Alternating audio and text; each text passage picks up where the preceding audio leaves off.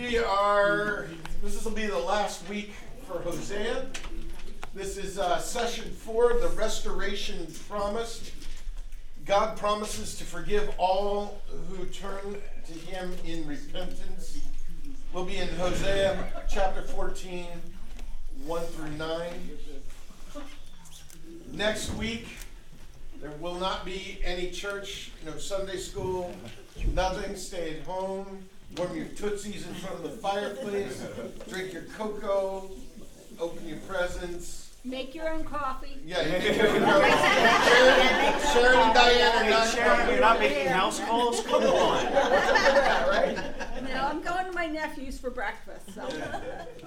Uh, yeah, so no no church next week. Do come Saturday night to the uh, Christmas Eve service. It'll be it'll be special. It'll be good. We we won't be here the following week. Pray for us. We'll have at least ten to twelve teenagers staying over night. Oh, oh, oh, yeah. yeah, I won't be here. How, how did you Water, get that lucky yeah. thing? Uh, had kids. I don't know. Yes. Anyway, so well, anyway, we uh, we're wrapping up uh, the book of Hosea. And it seems like every week I get up and I do the same sermon, or the same lesson. Because Hosea was kind of the one of the last prophets sent to Israel. And over the course of twenty-five years, all these sermons that we're looking at, which is what the book is, it's a collection of sermons written poetic form, um, it's the same message over and over again. If you ever studied other religions, which I do, I, I enjoy looking and understanding other religions because, you know, when they come to the door or whatever and I run into them, to be able to talk intelligently to them, you quickly realize that their literature, if you do any study historically, it changes over time. I mean, I own a copy of the Bhagavad Gita, Yeah. Which wherever, is the Hindu Bible. Yeah. Which is the Hindu Bible. And if you start reading at the beginning and you read all the way to the end, the rules change and what the gods expect change. And the stories don't actually jive. You know, this one, you know, a later story that's the same time period is different than an earlier one. Ooh. And, you know, the points and stuff, they change. Uh, the Book of Mormon, I have a copy of that. If you read that and some of the other books, the uh, Pearl of Great Price, and, the, and you start looking at this stuff, they don't line up. They, they, this, the rules, the regulations, the even how things were done, they, they don't, they don't, they're not consistent. As we look at the Book of Hosea over a twenty-five-year period. Hosea's message never changed. And that's just Hosea. We looked at First and Second Kings earlier in the uh, fall, which is the same time period, and the message didn't change. Everything that Hosea says, we can see it took place in those. And those were history books. I mean, First and Second Kings were books of history from the kings. Though it was their chroniclers. You know, the guy sits there at the foot of the throne and everything that happens, they write it down.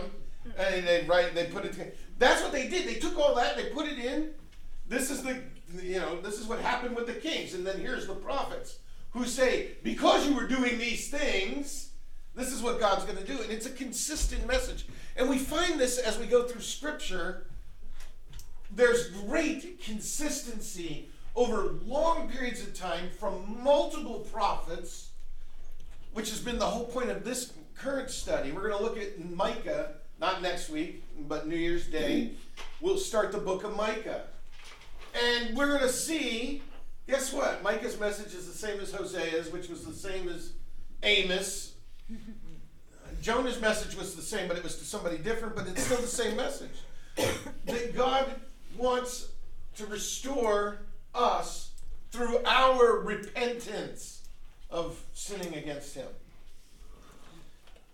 The next unit that we will do, starting probably mid-January, because I think there's two lessons in Micah, maybe more. Um, so mid-January, we're going to start back in the New Testament, and we're going to look at the Book of John. And the, the first part will be John chapter one through chapter eleven. And guess what we're going to find? The message is the same. The message is the same. We need to be restored to God. And that restoration comes through our repentance. The object of the repentance is what's going to change. That all this sacrifice and all this these systems that he gave us in the Old Testament are going to be done away with. And that's what Jesus is going to bring. And that's what we're going to see. That he's the once and done, sacrificed, all finished. But nothing has changed. The, the system... The system was meant to cause a heart change in us so that we will live the way he wants us to live. So as we look at this, I know it seems like I'm doing the same thing over and over again. But when you look at other religions, that is the one thing they lack, is everything changes. I mean, just look at our world. Um, you, if you remember just twenty years ago, thirty years ago, uh, things that were acceptable or not acceptable. Um, I, I like to watch period pieces, and um, I, I don't know if you're familiar with uh, the Blake uh, Mysteries. It's a it's a it's a British show out of Australia, and he's a medical doctor who had come home from the war, from like the Korean Wars and stuff in the Pacific after World War Two, and so it's set in the fifties and early sixties. And one of the episodes, they were trying to deal with these two guys who lived together, and everybody thought they were homosexuals, which was illegal. And, I mean, the cops came, and they arrested him, and they beat him up because of it, and all that. Turns out they weren't. They were just good friends and all that. But the the way the world thought of that, it was the, the, the time in the show was nineteen sixty, that they were beating up that now. I mean, we glorify it. We, we bring you to the White House and celebrate you and woo, yeah, and, and all that. What is that? The nineteen sixty to today? sixty years? Huh? sixty-two years. sixty-two years. We've gone from the cops are showing up at your house just to beat you up because we think you're that. We don't even have any proof. To you're telling us that you are publicly on national T V and everything, and you get a ticker tape parade at the, the White House. There's no consistency in society, but here we have the Word of God that covers multiple societies over thousands of years, and the message stays the same. That is amazing if you start thinking about it. This is why the world hates it, because it doesn't change. It isn't um, progressive enough. The gospel's not progressive. The Bible's not progressive. Guess what? God's not progressive. God is absolute, and that's what they don't like. So here we go, Hosea chapter fourteen, one through nine. Um, we were in chapter ten last week, so let's catch up a little bit. We'll do some background here. Chapter eleven, that's the thing. When you're doing these chapters, it's real easy because it's just basically one sermon.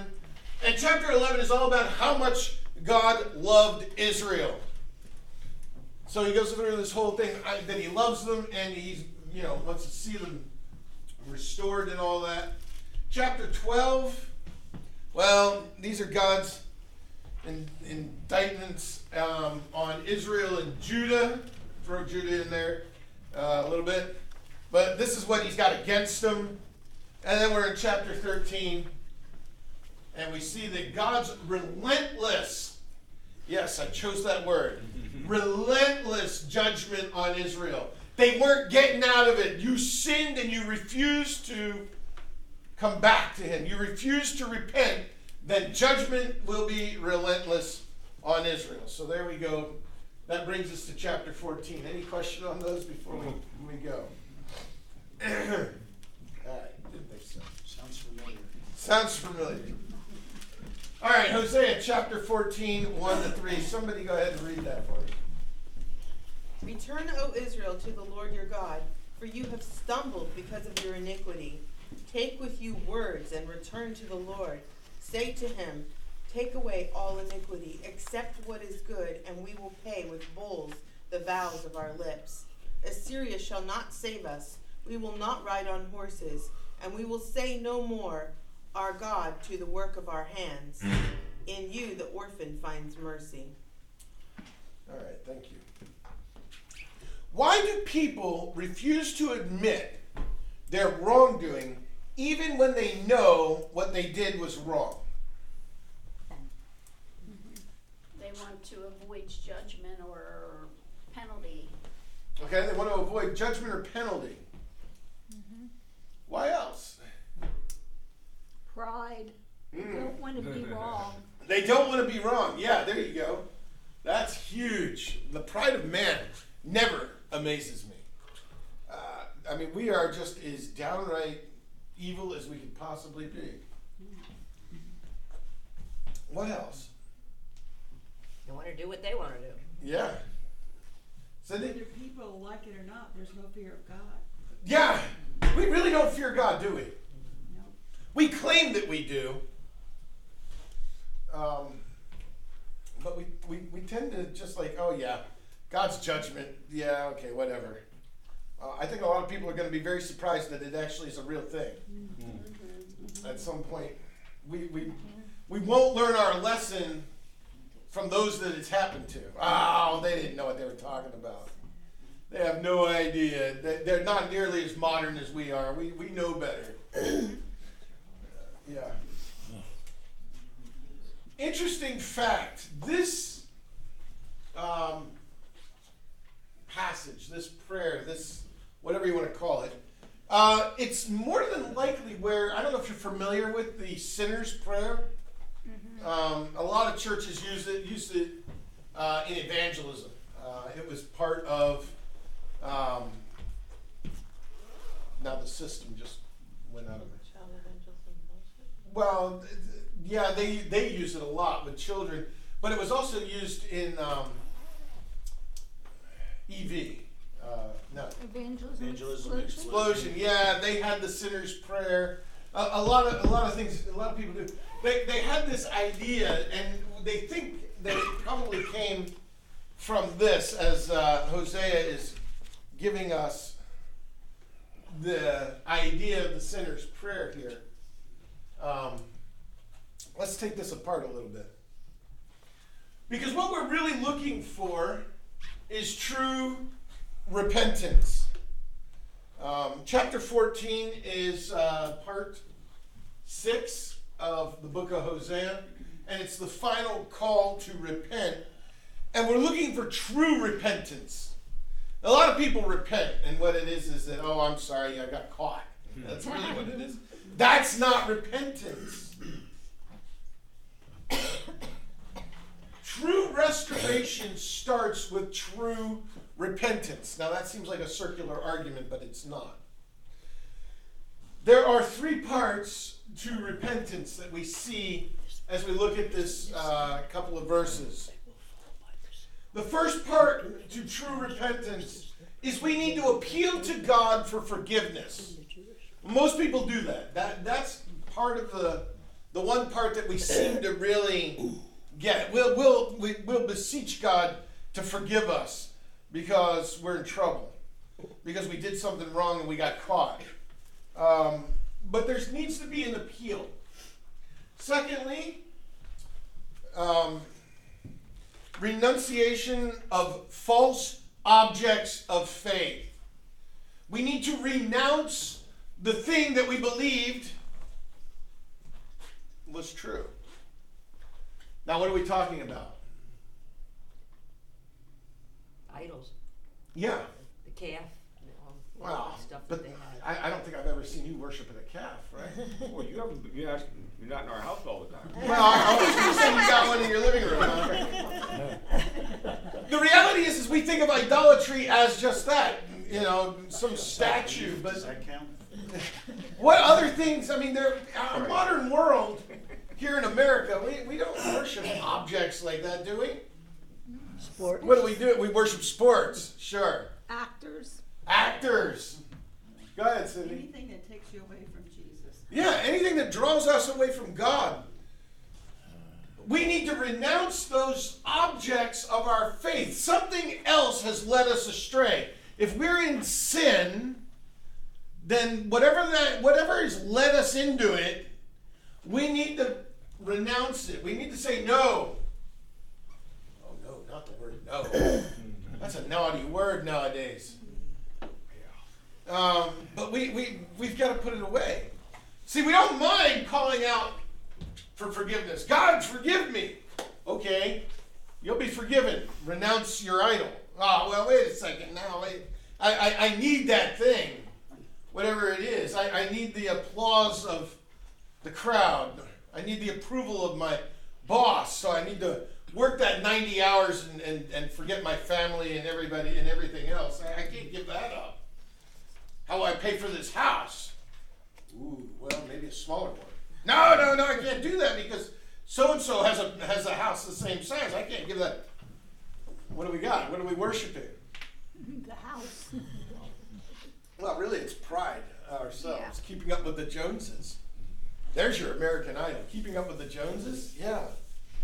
We need to renounce those objects that our, our faith is in, that they give us status. They give us what makes us feel good, because that's God's job. Our joy is should be in Him. If we're finding happiness in something else and not Him, then that's our God. Let me say that again. If you find your happiness in joy in something else other than God, then that's your God. So now think about that on Christmas morning as you're opening up whatever it is. Finally, we need to, the third part to true repentance is to appeal to the character of God. We, we need to know who He is and what He is like and how we're offending His character so that we can bring that characteristic into our lives. See, now we got we cross over. This is where Paul says that we need to be more like Christ. We need to change. We need to put off the old man, put on the new man. See, that would be, we, we think of that, and we I hear all sorts of sermons on it. But what he's talking about is we're taking on the character of God because we've offended His character somehow in our sin. And when we say that we want to be forgiven, then that means we want to have that character in our lives, which means we need to take the character that we have that's problematic and leading us astray, causing problems, and adopt the character of God. So we need to know, we need to appeal to the character of God so that it's in our life. Israel, at this point in Hosea's day, was having problems with being humble, and they were being um, merciful. They were price gouging widows. They were taking the orphans and selling them into slavery to make a buck. And they thought they were all that and then some because, you know, we're rich, we're powerful, we've got our military. And that's where our faith was. And they needed to put off those characteristics and take on the characteristics of God. Ultimately, the heart, not the actual words. A lot of people put a lot of stock in like the sinner's prayer, but I know a lot of people who pray it very often and it doesn't make them a Christian. The words don't do it. It's the heart. They are the most important part of praying for repentance. If you're not changed, then you haven't repented. You can mouth any cantrip you want, any spell from any spell book. It doesn't work. Because it's not, there's no real power in it. The power is in the changing of our lives to conform to God. So ultimately, the heart, not the actual words, are the most important part of praying for repentance. Comment, question. It seems like there's just a lot more and more hearts that need to be changed with uh, all the different things that are going through, like you started the lesson off with, the way yeah. that it happened sixty years ago, and now it's applauded, and those, those hearts need change. Yeah, there are a lot of people who will mouth the words. I mean, Jesus himself said that, that there would be those who said that, that they said, Lord, Lord, and he's going to tell them, I never knew you. Why? Because their hearts never came into conformity with His. I think we can get caught up in that real quick. Um, that we think, oh yeah, well, I, you know, I went to church, I, I heard that choir last week and all that. I'm, I'm real godly, I'm real spiritual. And, and we fool ourselves. And I think a lot of the world, at least America, is fooling itself into thinking that they are believers, that they are Christians. And they're not. Or they're living in sin and have lost sight of what's important, which would be conforming to Christ. One word comes to mind on, on all this is justification. It seems like even as Christians we justify and say, well, it's really not a sin because. Uh-huh. You know, it, it just, that's what comes to my mind. Yeah, and, well, I mean, like you said, we're doing that today. They were doing that then. That, I mean, this is eight hundred B C, twenty-eight hundred years ago. They, they, they were doing the same thing, and Hosea's calling them out on it. Guess what? Paul called us out too. And I probably got the idea from here. When you drive around and see Chris, Christmas decorations, most of them are like cartoon characters, blow-ups yep. like that. Yeah, you rarely are seeing a nativity scene anymore. Right, exactly. No. Even churches aren't putting up nativity scenes out in front of them anymore. Uh, well, it doesn't help that people vandalize them, but that, that's, yeah. I mean, that's a, that's part of the problem right there. Mm-hmm. All right, let's move on. See what else Hosea's got to say. And here we go. Hosea chapter fourteen, four through seven. I will heal their, heal their apostasy. I will love them freely, for my anger has turned from them. I will be like the dew to Israel. He shall blossom like the lily. He shall take root like the trees of Lebanon. His shoots will spread out, shall spread out. His beauty shall be like the olive, and his fragrance like Lebanon. They shall return and dwell beneath my shadow. They shall flourish like the grain. They shall blossom like the vine. Their fame shall be like the wine of Lebanon. All right. Very picturesque language, and probably doesn't mean a whole lot to us. It meant a lot to them, but let me see if I can try and make this uh, make a little sense. True forgiveness. We talked about what is part of true repentance. True forgiveness comes from God, and this is what He does on His side. Um, God will heal, He says. What is He healing?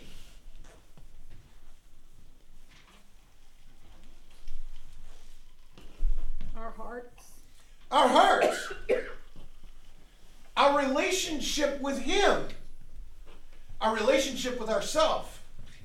Our relationship with others. If you're healing something, then what does that tell us about it? Something's sick. Something's sick. Something's wrong. It's injured. It's wounded. It's damaged. God uses these words in a very picturesque way through Hosea in this book to tell us something. We're damaged goods. We need healing. We don't think we do. Oh, there's nothing wrong with me. It's just the way I am. No, you're you're damaged. God needs to heal you.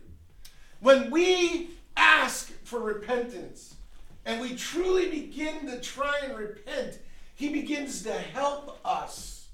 And we become healthy in ways that we don't understand, because we don't see the problems in our lives. We just think, well, that's the way my family is. That's just the way people are. One of my favorite Christmas music movies is uh, It's a Beautiful Life. Or a Wonderful Life. It's a Wonderful Life. Mister Potter is so damaged. I mean, he's the extreme character. I mean, that was the whole point. He he wouldn't repent for anything, would he? He sets George Bailey up. I mean, that's the whole point of the movie. He wants the Bailey loan, building and loan so bad that he sets George up to be arrested on Christmas.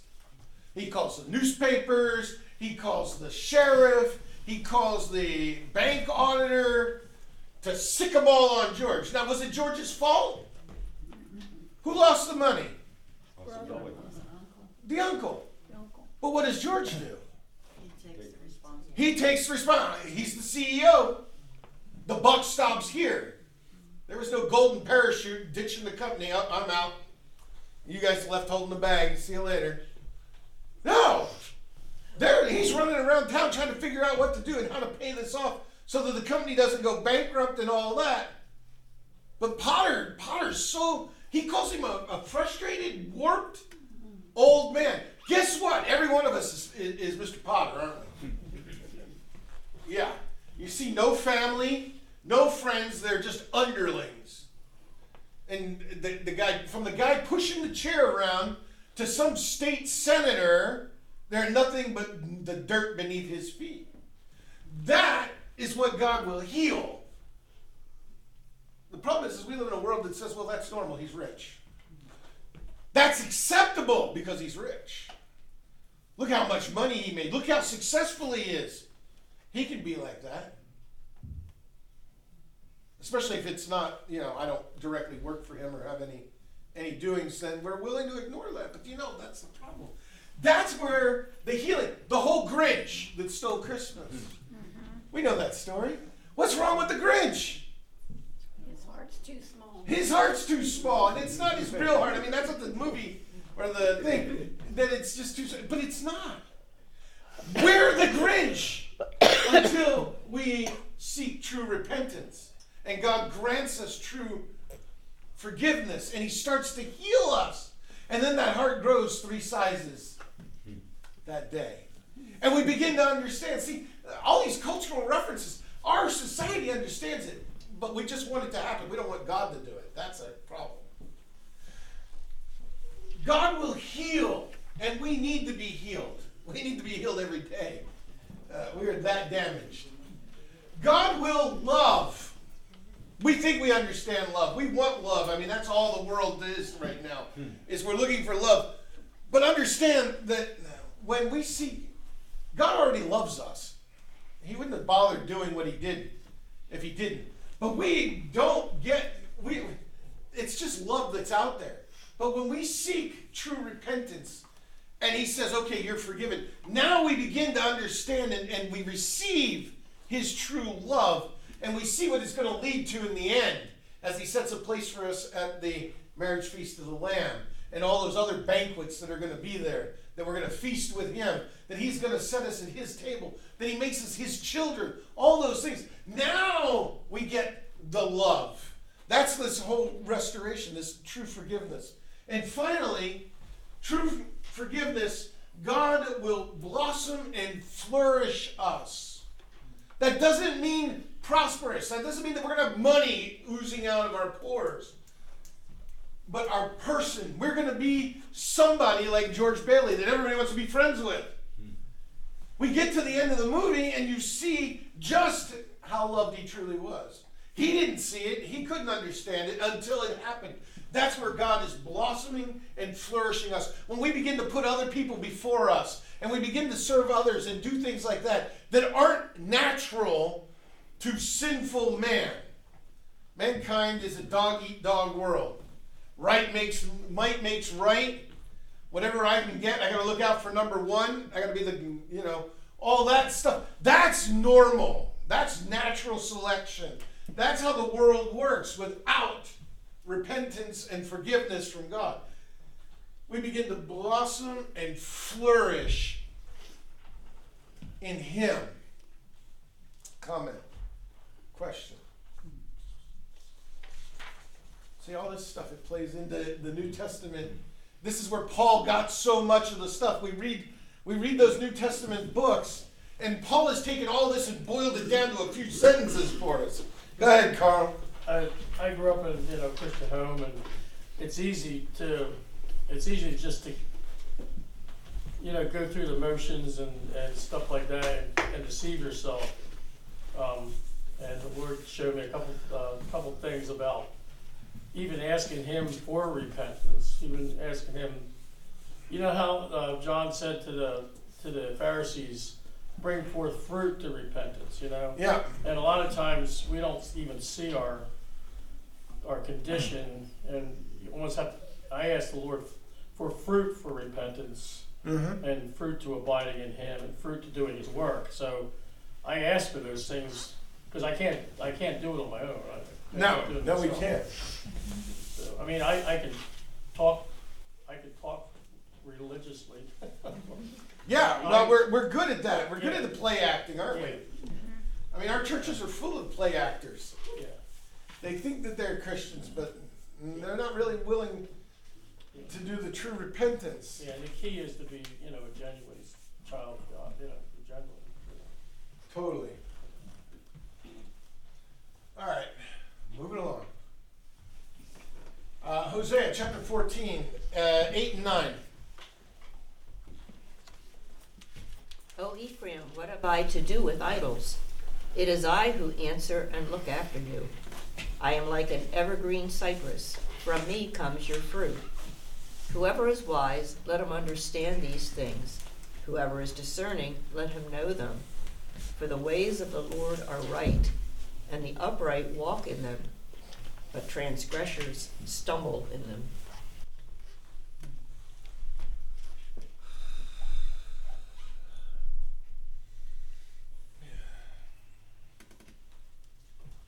The ways of the Lord are right.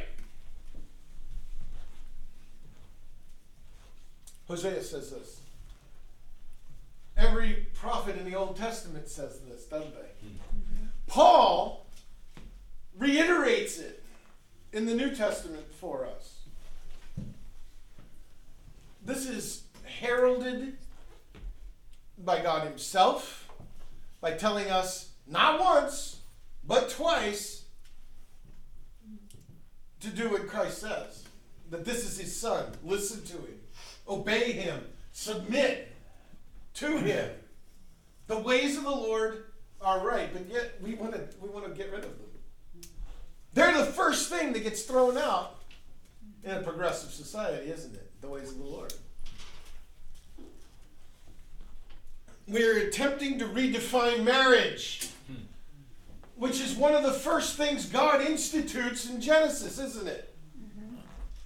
He creates everything, puts Adam out there, Adam goes and names everything, and the next thing we get is God bringing a woman to him and saying, okay, this is your wife. I mean, it doesn't get any earlier in mm-hmm. mankind's history than this is what it is. And what's the one thing we are trying desperately to destroy? And we look at Europe. And what's the one thing that they did destroy? Families. Families.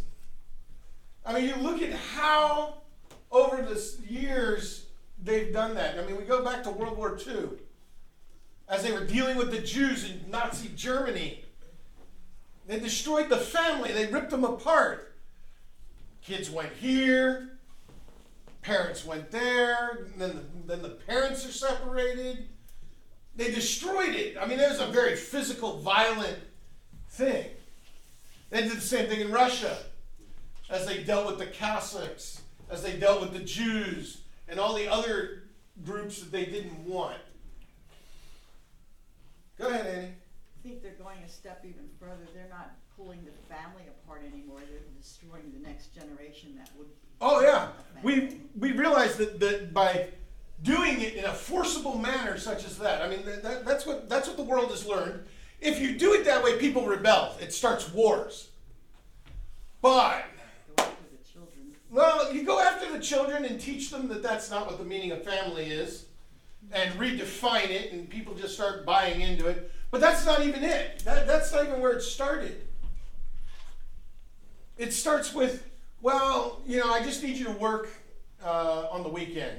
Just once a month, we got to get caught up and all. And we start putting jobs ahead of our family or the making of money. I, I just need a few more hours. I could get just ahead. Well, what do you need? Well, I, I, I, we need a new car. We need a new whatever. I want to send my kids to a better school. So I'm going to work extra hours. But we begin to destroy the family. The ways of the Lord are right. Guess what? Living in poverty isn't evil. It isn't bad to have less than everybody else or less than those that you live around. Because the ways of the Lord are right. There are people who have next to nothing but have their families that are much happier than some of the richest people I know. They are miserable.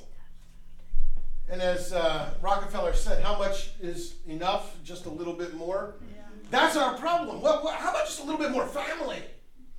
Ah, no, no, that isn't worth anything, is it? Until you're old and dying, and I'm walking through the halls at Manitoni Manor, and people who haven't seen their families in years. They haven't talked to them in years. Why? Well, family just wasn't that important, was it? This is a holiday of family, and what is the T V telling us? Just gather with your friends. They're, they're your friend. What is, the, what is it? The Friendsgiving? Bramley. Look, I got nothing against friends. I got a lot of friends. I enjoy being with them. I enjoy going to things with them uh, and all that. But they're not the family, because the family is the building block of life. That's where God started it. It starts with the family. And from there, it becomes your church. And they're the next building block. And from there, it's your community. You want to change your community? The only thing that's going to change your community is a church that's living in the ways of the Lord, which means that you've got to be living in your family in the ways of the Lord, because it's a building block system. Societies are built on the backbone of families. If the families are destroyed, then the society has no strength, and we're all there. I mean, that was the whole model of Russia. It's why the Middle East is so strong. Do you realize that? Mm-hmm. They are family-centric. Now, th- their their idea of family is, you know, the man rules and the women are, are second-class citizens and all that. But the family does everything together. They, there's a strong familial sense. I think it's one of the reasons why we see Islam growing in the United States. Mm-hmm. People want family because God designed it that way. We want those things. It's one of the reasons why so many Baptists become Mormons, because they have a very strong, this is what the fa- here's the picture of the family, and you live this way. Baptists are they're changing from being Baptists to Mormons at a faster rate than ever before, because they have a structure. And now we're seeing what's happening with the Mormons. They're starting to vote the other way, at least in politics, against the family. They're not going to stand too long. They're going to become like the Catholic Church. I mean, that's what killed the Catholic Church. No longer was the family the central focus. And so now the churches are, you know, mostly empty anyway. The ways of the Lord are right. Transgressors stumble. Doesn't that sound familiar? Hmm. Where do we hear about the stumbling block?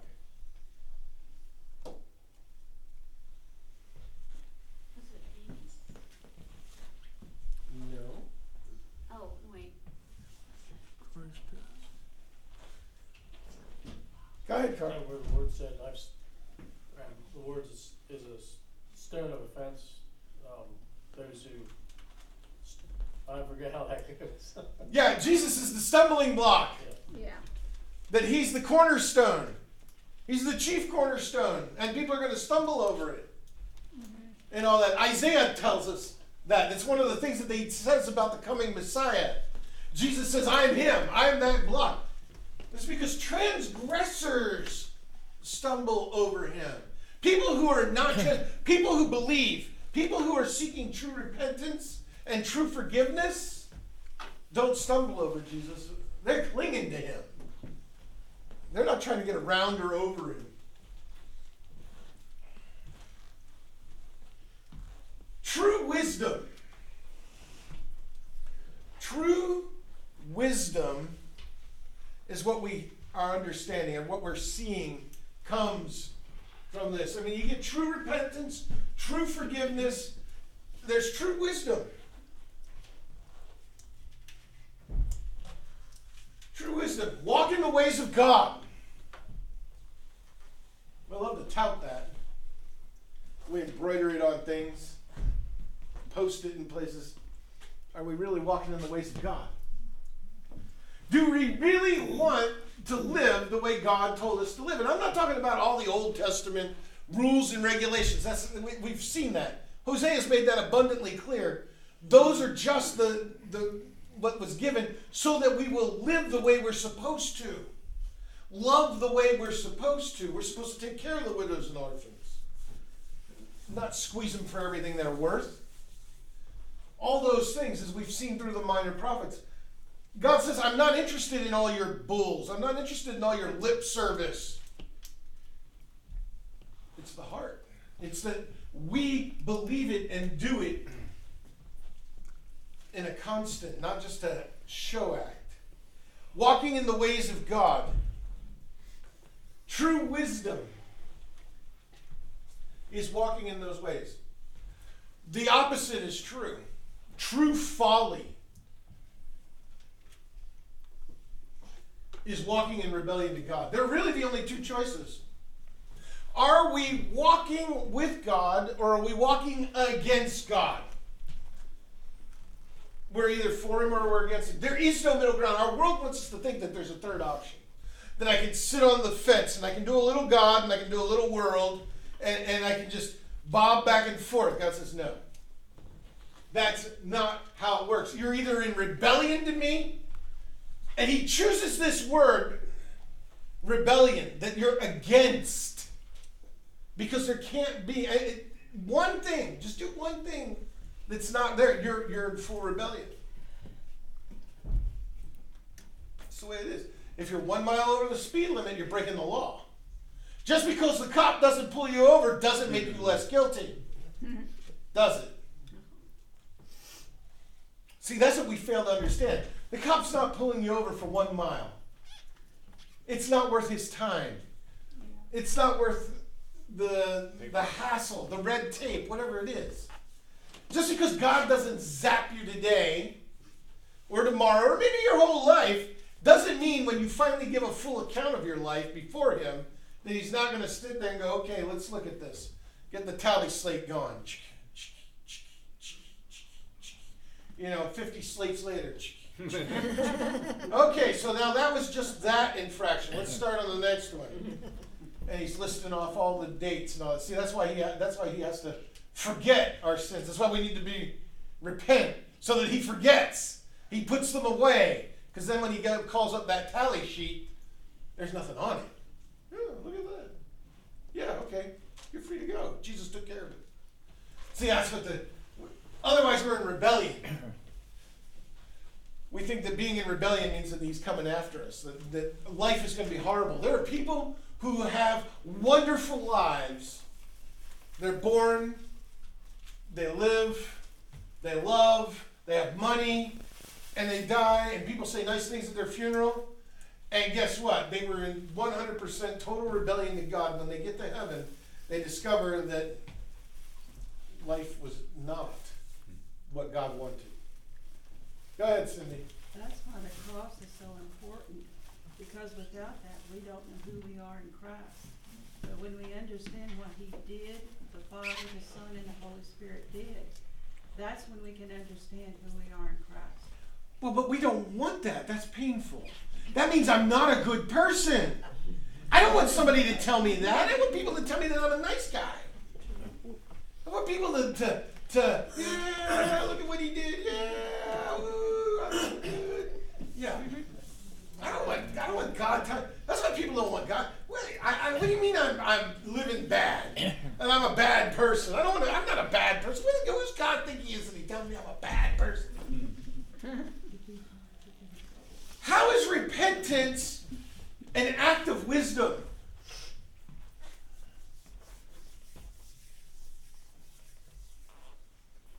Because you realize something needs to be changed. Okay, you realize something needs to be changed. Cindy? Say that again. How is repentance an act of wisdom? Go ahead, Carl. You're agreeing with God, what he says. You're agreeing with God, what he says, yeah. That's wisdom. When we realize that God's right, we say it, but do we really believe it? I mean, there's not a person, I think, sitting in this room that wouldn't say, well, yeah, sure, God's right. God's ways are good. Then why aren't you living that way? There's something in your life, I'm sure, that, that needs to be changed to bring you in line with it. We're not truly wise, are we? Mm-mm. Otherwise, we'd truly be walking in the ways of God, but we're, we're not. It's hard. But repentance is an act of wisdom. And it's totally contrary to the world. That's how come we can look at it and go, you know what? That is right. Because the world would say, there's no way I'm, I'm, I'm, I'm agreeing that I'm living a bad life, that I'm an evil person. This is the problem with people that want to put pastors up on pedestals. Guess what? We're all human. I mean, wisdom tells me that I'm not all that and then some. Uh, that I'm not good enough. I need, I need this as much as anybody, if not more. It is not enough to know that God's ways are right. We must underline that, underscore it, bold it, make it look like it's got halos and everything else. Walk in them. We must walk in the ways of God. If we're not, then we're not wise. There are many people who know the Word of God. I had a professor who got annoyed. He was at a state school, and they had a competition of scripture memory uh, at the at this. I mean, it, this was way back in the day. And non-believers always seem to win these uh, these contests. And it annoyed him because they knew the Word of God. They had no interest in living in it. People that memorized the whole Bible. I mean, you realize all the Pharisees of Jesus' day that were there had memorized pretty much the entire Old Testament. They knew the Word of God. They knew God's ways. They didn't walk in them. Go ahead, Jeff. It's the question every Christian has to answer. Do we believe what we believe is really real? Yeah. Everyone's got to answer that. We, we, and it's a question we've got to ask. Pretty much every moment of every day in every circumstance. Do I really believe that what God says about whatever it is I'm about to do? Or am I going to do what I want to do? It's a moment by moment thing, isn't it? I mean, Paul, again, this is, all of this is the teachings of Paul that I'm reiterating. Because he took it out of all this Old Testament stuff. And he boiled it down for us so that we could see it. Because it all comes to fruition in Christ. It is not enough to know God's ways are right. We must walk in them. All right, last comment. Question? No? All right. A couple of things to take with us this week. And then you can go downstairs and hobnob with all your friends before Christmas. Oh, yeah. You've never heard that? No, oh, okay. You're making me think I'm weird. Just old. Just old, yeah. That I am. Not as old as him. Back that bus up. We must, we must admit our sin and need for forgiveness. That's the first thing we need to do. That's the second thing we need to do. It's the thing we need to do, not just once a day, all day. Because you know what? I find myself doing stupid stuff all day long and needing forgiveness because I've done some sin, some little light, little white lie, some little infraction, some thought that wasn't taken captive in Christ. We must admit our sin and need for forgiveness and seek it. Secondly, we who turn to God in repentance find His love and forgiveness. We need to hold on to that. If we turn to God, we need to know that He loves us and He's forgiven us. And that as it happens over and over and over again, there's more and more love and forgiveness. Now, that doesn't mean we should sin. But we don't need to be that depressed, oh, I can't do it, it's so awful. I mean, that, that's, that's just drama for the sake of drama. God will forgive you. Seek true repentance. Turn from it. Give up that idol that you're worshiping, whatever it may look like, in turn. Third, wisdom is found in turning to God in repentance. You want to be wise? That's wisdom. Forget what the world tells us. True wisdom is turning to Him and seeking repentance. As we go for this holiday, the wisdom is recognizing that Christ has done that and made it possible for us. And that is what we are celebrating. Yeah, we don't want to think about Easter. But the celebration is His coming for the purpose of Easter, Amen. So that we can repent. Let's close in prayer. Father, we thank You for Your willingness to teach us what true wisdom is. Willingness, willing to offer forgiveness at our repentance. Willing to help us walk in it every moment of every day. As we go to celebrate Your coming, help us to keep these in mind as we go through this season. In Jesus' name.